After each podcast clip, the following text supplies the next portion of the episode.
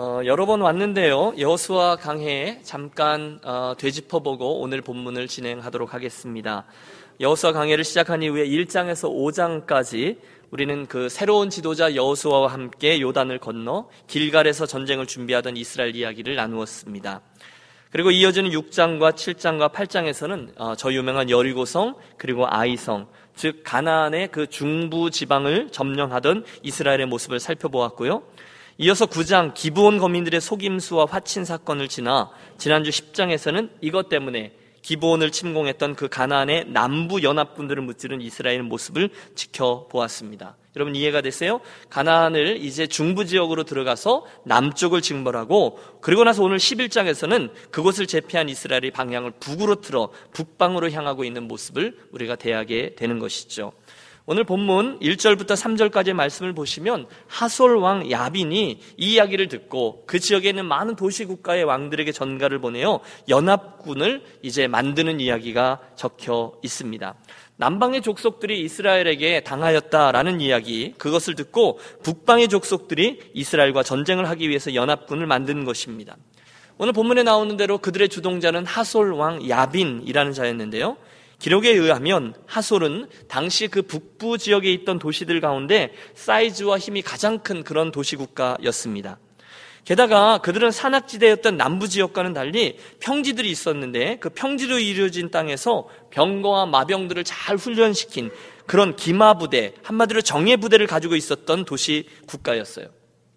제가 이제 작년에 이스라엘을 이제 공부하러 갔었는데 그곳에 하솔을 가보았는데 거기 유적지가 아직도 그 성체들이 있고요. 도시의 흔적들이 남아 있었고 무엇보다도 인성적이었던 것은 그곳에 천연적으로 지하수를 이렇게 어, 저장할 수 있는 아주 깊은 어, 동굴이 남아 있었고요. 그런 천연적인 설비가 아직도 건재하다는 것이었습니다. 그럴 수밖에 없는 게 그 하솔이라는 지역이 오래전부터 이스라엘과 그 어, 고대 근동 지방의 중요한 도로들이 교차하는 그런 곳이었기 때문에 전략적 요충지였습니다. 자연스럽게 많은 전쟁이 있었고요. 군사력이 잘 발달해 있을 수밖에 없겠죠. 그 하솔의 왕 야빈이 주변 족속들과 함께 연합군을 편성한 것입니다. 그리고 밑에서부터 올라오고 있던 이스라엘을 맞이해서 싸우기에 모여든 것이죠. 5절 이야기가 시작됩니다. 말씀을 보시면 그들이 메론 물가에 진을 쳤다라고 연합군들이 있는 곳을 말해주고 있는데요. 여러분 사실 우리가 이 전쟁을 좀 더 자세히 살펴보면 여간 만만한 전쟁이 아니었습니다. 왜냐하면 이스라엘 입장에서 보면 3절과 4절에 기록된 대로 그들의 숫자가 해변의 수, 해변에 있는 모래들보다 많았다라고 되어져 있거든요. 훗날 이스라엘의 역사가 요세프스에 의하면 그 당시 북부 연합군들은 30만 명의 정예 부대와 또 그 중에 1만 명의 기병대 그리고 2만 명의 병거 부대로 이루어져 있었다라고 이야기합니다. 여러분 지금과 같은 엄청난 무기가 없었을 때입니다. 여러분 지금은 폭탄 하나 떨어 폭탄 하나를 가지고 굉장히 많은 이들을 살상할 수 있는 무기들이 있지만 그 당시는 숫자와 또 가지고 있는 마병과 이런 것들에 의해서 전투력이 결정되던 때였습니다. 그러므로 평지에서 싸우게 되는 전투였기 때문에 기마 부대나 병거 부대, 즉 전차 부대의 위력을 이스라엘이 도저히 당해낼 수가 없는 거예요. 그들에게는 전혀 없었어요. 하지만 여러분, 우리가 쭉 본문을 읽으면서 확인했다시피 그 전쟁의 결과가 어떻게 됩니까? 결국 그 북부의 연합군은 이스라엘과의 전투로 인하여 완전히 진멸되었습니다. 이유는 하나, 그 전쟁은 늘 그렇듯 여호와 하나님께서 대신 싸워주신 하나님의 전쟁이었기 때문입니다. 할렐루야. 여러분, 저와 여러분의 삶도 바로 그와 같죠. 지난 시간에 말씀드렸던 것처럼 하나님께서는 이미 오래전에 이 가나안 땅에 있던 사람들의 부패와 죄악으로 인해서 그들을 징벌하기로 이미 마음을 먹으셨습니다. 이스라엘이 맨 처음 가나안 땅으로 진격해 들어갈 때 이미 모든 상황은 종료되어 있었어요. 왜? 하나님께서 그렇게 마음을 먹으셨거든요. 하나 그 가나안에 대한 하나님의 인내는 그 마지막 선을 이미 넘어버린 상황이었어요. 이따가도 제가 설명드리죠. 그래서 하나님은 그들을 심판하기로 했고 오늘 이스라엘이 하나님의 그 선한 뜻을 위한 도구로 사용되고 있었다는 거예요. 그래서 오늘 그들이 연합군을 형성해 준 그 일 자체는요, 도리어 이스라엘과 가나안의 그 전쟁과 하나님의 심판행에 큰 도움이 된 것이 틀림없습니다. 여러분 무슨 얘기인가 하면 이스라엘이 그 족속들 하나하나를 점령해 들어가면 얼마나 많은 노력이 필요했겠어요. 하지만 그들의 시간과 노력이 몇 갑절로 더 많이 들 수 있는 그런 상황이었지만 그들 스스로 하나로 묶여져서 이스라엘에게 나와왔다는 거죠. 하나님의 심판 앞에 서야 될 족속들이 한꺼번에 한 자리에 모여 있게 된 겁니다. 결국 하나님 편에서 이스라엘 편에서 보면 가장 효과적으로 가장 짧은 시간에 적군의 주력 부대를 격파하고 당신의 심판을 진행할 수가 있게 된 것입니다. 그리고 그날의 그 승리로 인해서 이스라엘을 이제 가나안 땅의 새로운 실력자로 부상하게 되는 것입니다. 자, 11장. 오늘 우리가 이 스토리에서 가장 먼저 붙들려고 하는 세 가지 은혜들 중에 첫 번째 은혜는요. 그날 이스라엘 백성들이 취했던 영적인 아, 전쟁 방식에서부터입니다. 여러분 생각해 보십시오. 가나안에 들어오기 전에 그들은 광야를 떠돌던 사람들입니다. 그러다가 가나안 편으로 들어온 이스라엘 편에서 볼 때 전쟁에서 가장 부담스러웠던 적군의 무기는 틀림없습니다. 그들의 기마 부대와 병거 부대였을 겁니다. 이게 병거 그러는데 전차 부대인 거죠. 여러분 혹시 기마 부대 말 타보신 적 있으십니까? 말을 타고 신혼여행 가서 올라가 본 거 말고요. 말을 타고 달려보신 적이 있으십니까? 저는 수년 전에 그 텍사스의 타일러라는 곳이 있는데요. 그 타일러의 어떤 그 캠프장에서 열렸던 전교인 수련회에서 교회 가족들이 이제 말을 타는 프로그램에서 이제 아이들과 함께 이렇게 말을 타길래 어정쩡하게 그 옆에 가서 구경하고 있다가 갑자기 그 말을 타게 됐던 경험이 있습니다. 사실 여러분 우리가 소나 이런 강아지나 이런 것들은 자주 보지만 말은 가까이에서 대해본 경험이 많지 않아요. 그래서 너무 신기해서 다가가서 구경을 하는데 누군가가 그냥 순서도 아닌 목사님도 타세요 이러는 거예요. 에이 뭘요 그러다 아이 타보세요 타보세요 그러다 어어 하다가 분위기에 저도 모르게 이렇게 떠밀려서 이제 올라타게 된 거죠. 그런데 그 다음에 제가 깜짝 놀랐습니다. 여러분 혹시 말 타보셨어요? 못 타보셨으면 말을 하지 마십시오.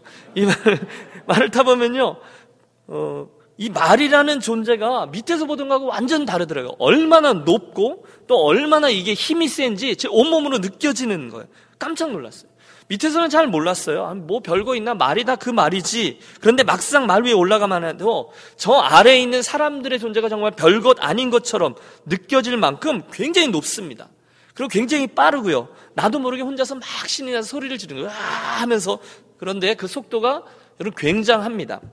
게다가 그 말의 힘이 몸으로 전해지잖아요. 이 말이 어마어마한 건데 여러분 영화 속에서 고대의 전투 씬 같은 걸 보시면 그 힘센 말 위에 어, 사람이 장수가 차고서 이제 적진으로 뛰어들잖아요. 그리고 저 말 아래에 있는 이들하고 전투를 하다 보면 어, 말 아래에 있는 사람들, 그 보병들은 도저히 당해낼 수가 없는 거죠.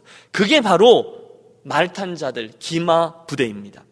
그런데 그 기마 부대뿐이 아니었어요. 그들은 병거 부대가 있었다고 했어요. 탱크 부대인 거죠. 어, 여러분 탱크를 맨몸으로 막을 수 있습니까? 그렇지 않아요. 그 말들이 끄는 그런 기마 부대와 또 말들이 앞에서 이끄는 병거 부대가 그들에게 있었다면 누가 보아도 이건 예측 가능합니다. 이스라엘은 당해낼 수가 없어요. 그런데 그날 이스라엘 백성들이 취했던 전쟁 방식이 무엇인가 하면 기습 공격이었다는 거예요. 7절을 보십시오. 이에 여호수아가 모든 군사와 함께 메롬 물가로 물가로 가서 밤 늦게 가는 거예요. 그런데 바로 갑자기 습격할 때 여러분 이해가 되십니까? 여호수아는 지금 뭔가를 알고 있었던 거예요. 숫자적으로도 말과 병거라는 무기적으로도 이게 상대가 안 되는 게임입니다. 그러니 그들이 방심했겠죠. 어쩌면 이스라엘 백성들이 오니까 내일쯤 진영을 갖추고 이스라엘을 무찌를 방도를 짜자 그랬을지 모르겠어요. 하지만 하나님께서 하시는 전쟁, 거룩한 성전이기 때문에 그날 이스라엘은 하나님과 함께 그들에게 올라가 그날 밤으로 그냥 기습 공격을 감행했습니다. 여러분 기습 공격은 밤에 해야 최고로 효과가 있습니다. 왜냐하면 밤에는요 기병과 마병이 그렇게 힘을 쓰지 못할 때예요. 게다가 하나님의 도우심까지 있었으니 결국 그날 밤에 적군으로 혼쭐이 나고 도망치기 바빴으며 이스라엘은 큰 승리를 취하게 되었다라고 본문은 증거합니다. 이게 이제 전쟁 이야기예요. 그런데 여러분 그 전쟁이 시작되기 전에 하나님이 아주 이상한 요구를 하나 합니다. 6절 말씀입니다. 여호와께서 여호수아에게 이르시되 그들로 말미암아 두려워하지 말라 내일 이맘때에는 내가 그들을 이스라엘 앞에 넘겨주어 몰살시키리니 너는 그들의 말 뒷발에 힘줄을 끊고 그들의 병거를 불사르라 하시니라. 여러분 분명히 그 전쟁이 시작되기도 전인데 하나님은 이미 그곳에서 이스라엘의 전쟁을 선언해 버리셨습니다. 두려워 말라. 내일 이맘때에 내가 그들을 이스라엘 앞에 넘겨주어 몰살시키리니 할렐루야. 여러분 이 전쟁은 이미 승패가 나 있습니다. 하나님이 그렇게 말씀하셨으면 그런 거죠. 그런데 여러분 우리가 잊으면 안 되는 것이 여기 하나 더 있습니다. 그 말씀 가운데 하나님께서 이 전쟁의 주체가 누구인지를 분명히 드러내셨어요. 내가 그들을 이스라엘 앞에 넘겨주리니 누가 넘겨줘요? 내가 그들을 이스라엘에게 넘겨준다는 거예요. 하나님이 치르신 전쟁이 맞는 거죠. 그리고 나서 하나님은 그들에게 그러므로 아주 중요한 순종의 요구를 하나 하십니다. 저들이 이길 그 승리로 인하여 그들의 손에 쥐어질 그 어마어마한 전리품들 가운데 전투마들은 그 말에 힘줄을 끊고 여러분 이해가 되세요? 병거들은 불에 살라 버리라는 거예요. 여러분 얼마나 귀한 전리품들인지 몰라요. 잘 이해가 되지 않아요. 여러분 전쟁을 수행하는 사람이 이건 상식입니다. 가장 기본이 되는 것은 군수품을 노획했으면 그걸 재활용하는 거죠. 어느 한편이 적군의 신무기를 당해내려면 어쩌다가 그 전투에서 얻어낸 무기를 잘 연구하고 활용해서 그걸 이길 수 있는 무기도 개발하고 또 그 무기를 재활용하는 게 상식입니다. 그런데 이스라엘에게 그들의 손에 어렵게 지어진 이 말들의 뒷발의 힘줄을 끊고 그 병거들을 다 불태우라. 여러분, 하나님께서 그렇게 순종을 요구하신 이유가 무엇이 있을까요? 왜 그랬을까요? 간단하죠? 그 가나안 전쟁은 처음부터 끝까지 이스라엘이 오직 여호와 하나님만 의지해야 했다라는 것입니다. 그 뜻이에요. 뒷발에 그 힘줄이 끊긴 말은 무용지물입니다. 타버린 병거 또한 무용지물입니다. 하나님의 의도는 분명합니다. 내가 하나님이라는 거예요. 이 전쟁은 나에게 속한 거라는 거예요. 처음부터 그렇게 시작했으니 마지막까지 나를 의지하라. 이것이 하나님의 의도였습니다. 내가 하나님입니다. 따라해 주십시오. 내가 하나님이다. 이 전쟁은 내게 속하였다. 여러분, 저와 여러분의 믿음의 여정도 사실은 오늘 이와 똑같은 것이죠. 내가, 내가, 내가의 주어를 하나님에게로 계속 바꾸는 노력을 하는 게 우리들 믿음의 선한 싸움인 줄로 믿습니다. 하나님, 그분만 의지하는 거예요. 여러분, 제가 스토리 세 개를 할 건데요. 세 개의 스토리가 하나로 묶여 있어요. 어, 제가 알고 교제하는 선교사님 가정이 하나 있습니다. 그들의 스토리가 기가 막혀요. 여러분, 선교사님들이 처음부터 선교사로 태어나지 않죠. 하나님께서 추적하시다가 보면 그들의 스토리가 어느덧 하나님께서 원하시던 자리에 가 있죠. 그런 가정이에요.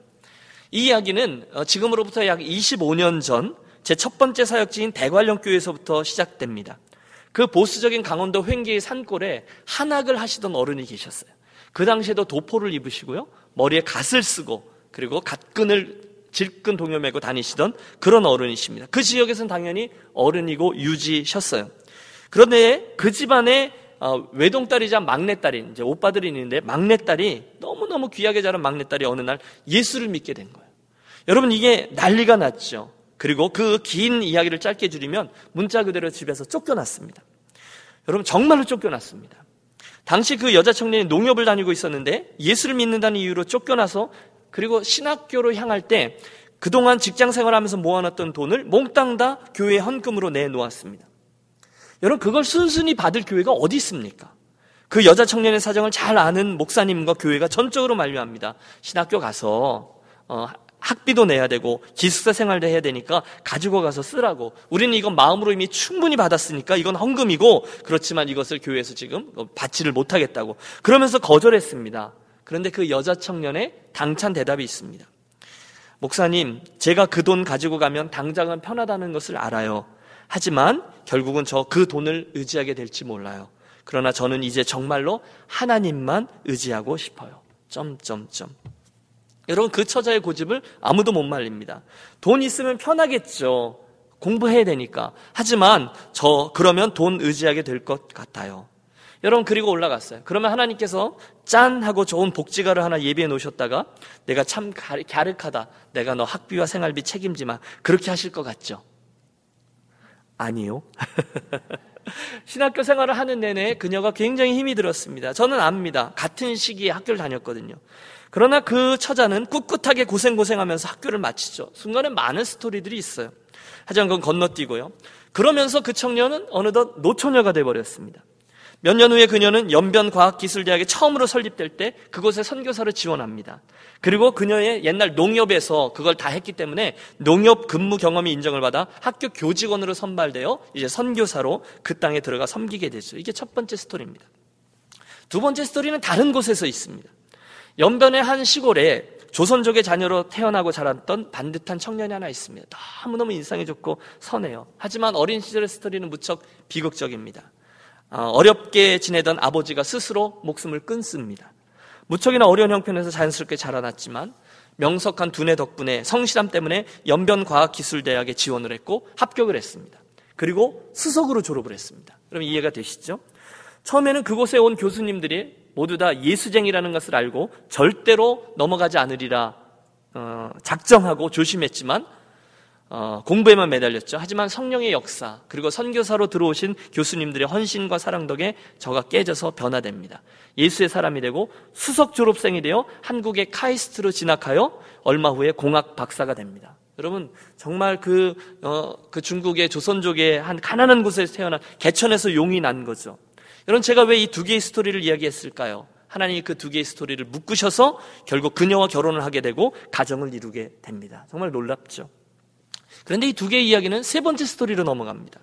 박사학위까지 받았어요. 공학 박사입니다. 그리고 모교에서는 자기네 졸업생이고 수석 졸업생 출신이기 때문에 당연히 그를 교수로 채용하기를 원합니다. 연락까지 왔지만 그들의 마음속에는 어느덧 하나님께서 심어 놓으신 마음이 하나 있었습니다. 무엇일까요? 그 땅과 그 영혼들을 사랑하기 때문에 결국은 흔한 스토리죠. 신학교의 문을 두드립니다. 미국에 있는 남침례교 신학교였습니다. 힘든 유학 생활에 다시 시작되었고 훗날 목회자가 됩니다. 저희 이제 교, 공동체에서 같이 한 2년 정도 같이 있었는데 모든 교회 가족들의 사랑을 독차지했습니다. 신실함이 변함이 없어요. 안수를 받고 성공이 보장되어 있는 모교로 돌아가는 교수가 아니라 가장 가난하고 소외된 아이들을 섬기겠노라고 다시 중국 땅을 향합니다. 중국에서 어, 가장 어, 가난하고 어려운 아이들이 어, 지체아로 태어난 아이들이에요.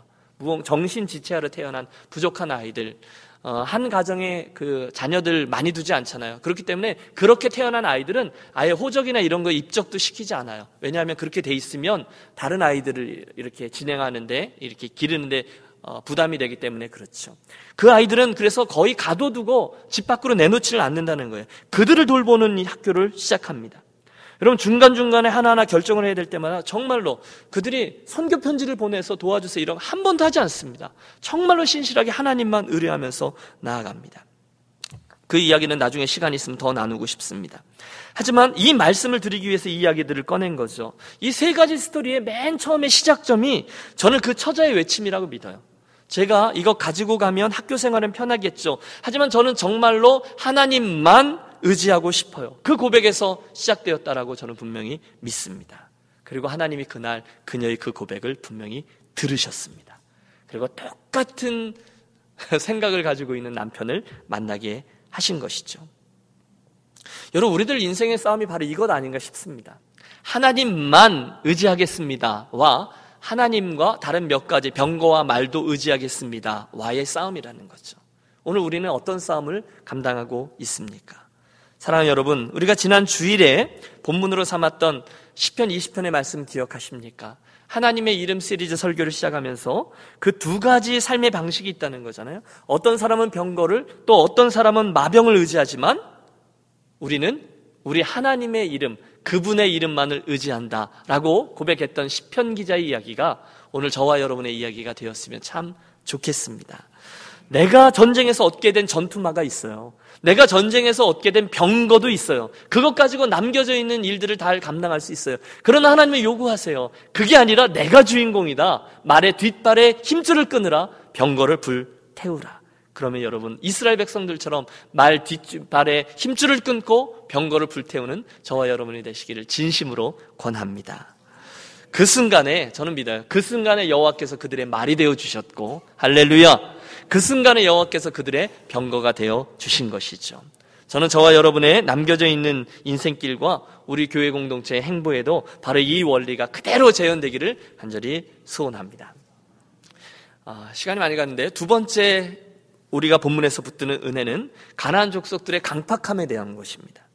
여러분 지금까지 우리가 이 가나안의 중부와 남부와 북부의 민족들이 어떻게 이스라엘에게서 정복당했는지 어떻게 하나님에 의해서 징벌을 받았는지를 지켜보았습니다. 그래서 결국 이스라엘 백성들과 화친을 맺었던 그 기부온 족속들 외에 대부분의 그 가나안 족속들은 하나님의 심판을 받게 되었어요. 오늘 본문 11장 18절에서 20절은 이렇게 평가합니다. 여호수아가 그 모든 왕과 싸운 지가 오랫동안이라 기본 주민 희위 족속 외에는 그들 외에는 이스라엘 자손과 화친한 성읍이 하나도 없고 이스라엘 자손이 싸워서 다 점령하였으니 그들의 마음이 완악하여 이스라엘을 대적하여 싸우려 온 것은 여호와께서 그리하게 하신 것이라. 그들을 진멸하여 바치게 하여 은혜를 입지 못하게 하시고 여호와께서 모세에게 명령하신 대로 그들을 멸하려 하심이었더라. 여러분 성경에 종종 우리가 이해하기 어려운 말씀들이 나옵니다. 오늘 본문도 그런 표현이 아닌가 싶어요. 하나님께서 그 나머지 족속들의 마음을 완악하게 하셨대요. 그래서 그들이 이스라엘과 싸우게 하심으로 그들은 하나님의 징벌로 인해서 멸망당하게 되었다. 그런 이야기죠. 하나님이 일부러 그들의 마음을 완악하게 하셨어요? 여러분 우리가 출애굽기에 보면 하나님이 어, 애굽 왕 바로의 마음을 강팍해 하셨다라는 표현을 대합니다. 그런 거 볼 때마다 아 참 좀 이상하다라는 생각을 합니다. 잘못 읽으면요. 우리 하나님이 마치 당신의 마음대로 기분이 내키는 대로 이쪽 이스라엘 편을 들고 저쪽 가나안 벽석들은 처음부터 아예 사랑하지도 않고 그런 폭군으로 오해할 수도 있을 듯 싶어요. 그래서 우리가 이 말씀을 좀 자세하게 정확히 헤아려야만 합니다. 보세요, 여러분. 성경에서 여호와께서 그들의 마음을 강팍하게 하셨다라는 표현이 종종 나오는데 그건 하나님께서 그들을 그냥 그대로 방치해 놓으셨다 이런 뜻입니다. 하나님께서 일부러 어떤 선한 마음을 가지고 있는 사람의 마음속에 들어가셔서 그들을 망하게 하시려고 억지로 그들을 악하게 만드셨다 이런 뜻이 아니라 하나님께서 그들이 악함 가운데 그대로 있도록 그냥 내버려 두셨다 이런 뜻이에요. 로마서 1장과 3장을 보십시오. 거기 보면 우리 사람들의 본성은 타락한 그 영향 아래에 있기 때문에 하나님이 그 악한 성품을 바로잡지 않으시고 육이 그냥 내버려 두시면 결국 그들은 그 자신의 강한 본성 때문에 더욱 강팍해지고 죄 중에 멸망하게 된다. 그런 이야기를 하는 거예요. 여러분 하나님이 일부러 그들을 강팍하게 했다 이런 의미가 아니라 그들을 그냥 두신 거예요. 그랬더니 본성 때문에 점점 더 완악해지고 점점 더 강팍해서 그 가운데 망하게 되었다. 이런 뜻입니다. 그런데 여러분 이 말을 뒤집어 보십시오. 오늘 하나님께서 그들하고 우리하고 동일한 출발점을 가지고 있습니다. 그런데 그들과 우리의 차이점은 뭐냐면 하나님은 그래도 저와 여러분을 사랑하셔서 계속해서 깨우쳐 주시고 저와 여러분에게 중간중간 말씀으로 도전해 주시고 또 마음의 부담도 주시고 계속 그렇게 하면서 우리를 못 살게 구실 때가 있어요. 그런데 그게 축복이라는 거예요. 믿습니까? 하나님이 우리를 놔주지 않으세요. 끝까지 부담스럽게도 하시고 깨닫게 하든 그게 축복이라는 거예요. 찔림이 되든 깨달음이 되든 협박이 되든 환경의 어려움이 되든 우리가 잘 쓰는 말로 한 대 치시든 결국은 우리를 당신의 은혜로 끌어들이려고 하는 나를 향한 사랑 때문이라는 겁니다. 그분의 사랑의 증거예요. 그냥 두면 저와 여러분은 완악함 중에 빠져요. 그렇죠? 하나님께서 저와 여러분을 그냥 두면 저와 여러분은 영적으로 게을러집니다. 영적으로 완악해집니다. 여러분 주의를 여러 번 빼먹어 보십시오. 아무리 믿음이 좋은 사람도 하나님 정말 있는 거야? 이상한 이야기 합니다. 완악해진다는 거예요. 그렇다면 자연스러운 궁금함이 생깁니다. 도대체 왜 하나님이 그냥 그들을 내버려 두셨을까? 여러분 그렇지 않습니까? 왜 그들을 그 강팍감 중에 있다 그냥 망하게 하셨을까? 성경에 의하면 하나님의 공의를 드러내려 하기 위함이라는 거예요. 그들을 향한 심판을 통해서 당신의 공의가 드러나도록 하는 게 하나님의 뜻이라는 거예요. 여러분 오래전 스토리예요. 레위기 18장에 가보면 그 가나안 족속들의 악함이 이미 오래전부터 하나님의 눈에 보였던 것이죠. 그래서 하나님은 내가 저 족속을, 저 폐역한 족속을 심판하리라 이미 마음에 작정을 하셨습니다. 심판은 이미 정해져 있습니다. 시기만 남았어요. 그리고 하나님의 정해져 있는 시기가 다가와서 하나님은 이스라엘이란 도구를 통해서 그들을 심판하셨습니다. 여러분 오늘날도 믿는 자들을 핍박하는 이들이 득세하는 세상입니다. 여러분 IS들이 저지르는 그 끔찍한 일들을 보십시오. 예수 믿는 자들을 어떻게 대하는지를 우리가 수없이 보았습니다. 그들만 강팍한 게 아닙니다. 노아 시대의 사람들도 강팍했습니다. 애굽 사람들도 강팍했습니다. 소돔성의 사람들도 강팍했습니다. 오늘 이 소돔 오늘 이 본문에 나오는 가나안 거민들도 강팍했습니다. 그리고 결국 그 강팍감으로 인하여 그들은 멸망의 길을 가고야 말았습니다. 여러분 그러므로 우리는 이 믿음의 싸움을 끝까지 합니다. 오늘도 세상은 강팍한 사람들이 득세하는 것 같고 그들이 칼자루를 쥐고 있는 것 같고 사람들을 해야 하는 것 같지만 결국은 그들을 내치시는 하나님의 주권은 반드시 이루어진다는 거예요. 여러분 이 아침에 그 주권을 분명히 기억하십시오. 우리가 그 하나님의 주권을 붙잡고 기도하려고 합니다. 또 동시에 이야기가 내 마음이 더 이상 강팍해지지 아니하도록 하나님 계속해서 저를 추적해 주십시오. 내게 더 많이 가르쳐 주십시오. 할렐루야. 하나님 저에게 더 많이 깨달음을 주십시오. 회개의 눈물도 주십시오. 그래서 우리들의 마음이 완악해지지 아니하도록 하나님의 은혜를 더해 주십시오. 오늘 가나안 거민들에게서 우리가 배우는 두 번째 교훈입니다. 마지막 포인트입니다. 저는 여러분과 함께 21절의 말씀을 주목하고 싶어요. 특별히 그 가나안 거민들 중에 아낙 사람들에 대한 이야기거든요. 그때 여호수아가 가서 산지와 헤브론과 드빌과 아납과 유다 온 산지와 이스라엘의 온 산지에서 아낙 사람들을 멸절하고 그가 또 그들의 성읍들을 진멸하여 바쳤으므로 이스라엘 자손의 땅에는 아낙 사람들이 하나도 남지 아니하였고 이렇게 이야기가 진행돼요. 우리 그냥 넘어갈 수 있습니다. 아 아낙 사람들이 그렇게 망했구나.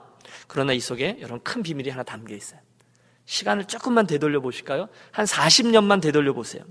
민수기 13장에 가보면 우리가 잘 아는 대로 이스라엘 12 정탐꾼 이야기가 나옵니다. 여러분 10명의 정탐꾼들이 어떤 보고를 했는지 우리는 잘 알죠. 그들이 소리를 지릅니다. 그들의 불신앙, 그들의 메뚜기 의식, 그들에 비하면 우리는 메뚜기와 같다라고 말하면서 결국은 우리는 다 망할 것이다. 그리고 하나님이 내 귀에 들린 대로 행하리라 말씀하시고 그들을 다 치셨던 것 기억하죠. 그때 말입니다. 그들의 불신앙 말입니다. 그들이 하룻밤새 모든 이스라엘 백성들의 마음이 물에, 녹, 물에 녹은 듯하게 만들어 버렸습니다. 그때 그들의 그 표현 가운데 이 안악자손에 대한 얘기가 나와요. 우리는 등이 올라가서 그 백성을 치지 못하리라. 그들은 우리보다 강하니라 하고 이스라엘 자손 앞에서 그 탐지한 땅을 악평하여 가로되 우리가 두루다니며 탐지한 땅은 그 거민을 탐, 삼키는 땅이요. 거기서 본 모든 백성들은 신장이 장대한 자들이며 거기서 또 네피림 후손 안악 자손 대장부들을 보았나니 누구요? 안악자손이에요. 우리는 스스로 보기에도 메뚜기 같으니 그들의 보기에도 그와 같았을 것입니다. 40년 전에 이스라엘 백성들은 안악자손들 앞에서 벌벌벌 떨었다는 거예요. 우리는 메뚜기라는 거예요. 우리는 도대체 저들을 이길 수 없다라고 이야기합니다. 하지만 40년간 광야의 훈련을 받았고 요단강을 건너는 훈련, 그렇죠? 여리고성, 아이성, 족속, 남방, 북방 이 모든 훈련을 받으면서 이스라엘 백성들이 성숙해진 거예요. 그리고 나서 그 가나안 정복 전쟁을 통해서 하나님이 함께 하심을 목격했고 하나님을 신뢰하며 나갈 때 하나님이 어떤 일을 행하신 것을 그들이 거듭거듭 체험했습니다. 그리고 나서 오늘 드디어 그들이 누구를 이겼어요? 안악 자손들을 멸망시켰다는 것입니다. 여러분 이야기가 오늘 우리들에게 어떻게 적용될 수 있을까요? 저는 이렇게 단순하게 적용하고 싶습니다. 우리 기도 제목이죠. 오늘 저와 여러분의 삶에 있는 안악 자손은 무엇입니까? 40년 전에 그들의 눈에 보였던 네피림의 후손 안옥자손처럼 말입니다. 오늘 우리들에게 종종 그 문제가 너무너무 크기 때문에 우리는 메뚜기가 같습니다라고 이야기할 만한 것들이 어떤 것이 있습니까? 하지만 오늘 우리가 이스라엘 백성들과 같이 조금씩 조금씩 이 믿음의 훈련을 잘 감당해서 우리들의 믿음을 키워 나간다면 그래서 안악자손이 아니라 하나님의 힘과 능력을 더 바라본다면 저와 여러분은 메뚜기 의식을 극복하고 할렐루야 능하신 하나님의 손길을 내 삶으로 가지고 오는 것을 체험하는 성도가 될 줄로 믿습니다. 그러면 우리들에게 있는 문제는 간단합니다. 숙제는 이거예요. 지금 이 상황 안악자손을 믿느냐, 그들을 보고 있느냐, 아니면 그 위에 계신 여호와 하나님을 정말로 믿느냐, 바로 그 싸움인 거죠. 여러분 우리가 여호수아를 통해서 반복하여 배우려고 하는 것이 바로 그것입니다. 우리가 여리고성을 보느냐 하나님을 보느냐인 거예요. 안악자손을 보느냐 하나님을 보느냐라는 거예요. 새로운 땅에 들어가서 사는 것이 힘들죠. 하지만 우리가 정말로 하나님 그분을 보면 말에 뒷밟고 그 힘줄을 끊고 병거를 불태우면서까지도 여호와 하나님을 의뢰하면 거기가 한국이 되든 캐나다가 되든 미국이 되든 어디가 되든지 반드시 하나님의 사람으로 승리하게 되리라라는 것을 우리가 이 여호수아 강해를 통해서 배우고 있는 것입니다. 사랑하는 여러분, 우리가 오늘 여호수아 11장을 통해서 세 가지 교훈을 붙들고 기도하려고 합니다. 첫째, 북방 민족을 점령해 들어가던 이스라엘에게 하나님은 전리품으로 취하는 말들과 병거를 포기하라 하셨습니다. 왜요? 결국은 당신만을 의지하라 하는 뜻이죠. 이스라엘은 순종했고 대신에 하나님을 그들의 말과 그들의 병거로 삼게 되었습니다. 오늘 저와 여러분에게 병거와 말의 자리를 차지하고 있는 것들은 무엇입니까? 여러분 내려놓으십시오. 진짜 도움이 되지 않습니다. 단지 오직 여호와 하나님 그분을 여러분의 도우심으로 삼게 되시기를 축복합니다. 두 번째로 배운 것은 가난안 거민들에 대한 것이었습니다. 강팍함.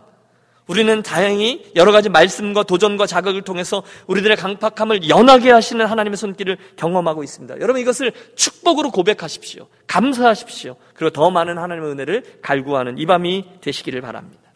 마지막 교훈이었죠. 결국 당신의 뜻을 이루고서야 많은 하나님의 섭리를 통해서 우리는 이스라엘의 역사를 배우게 됩니다.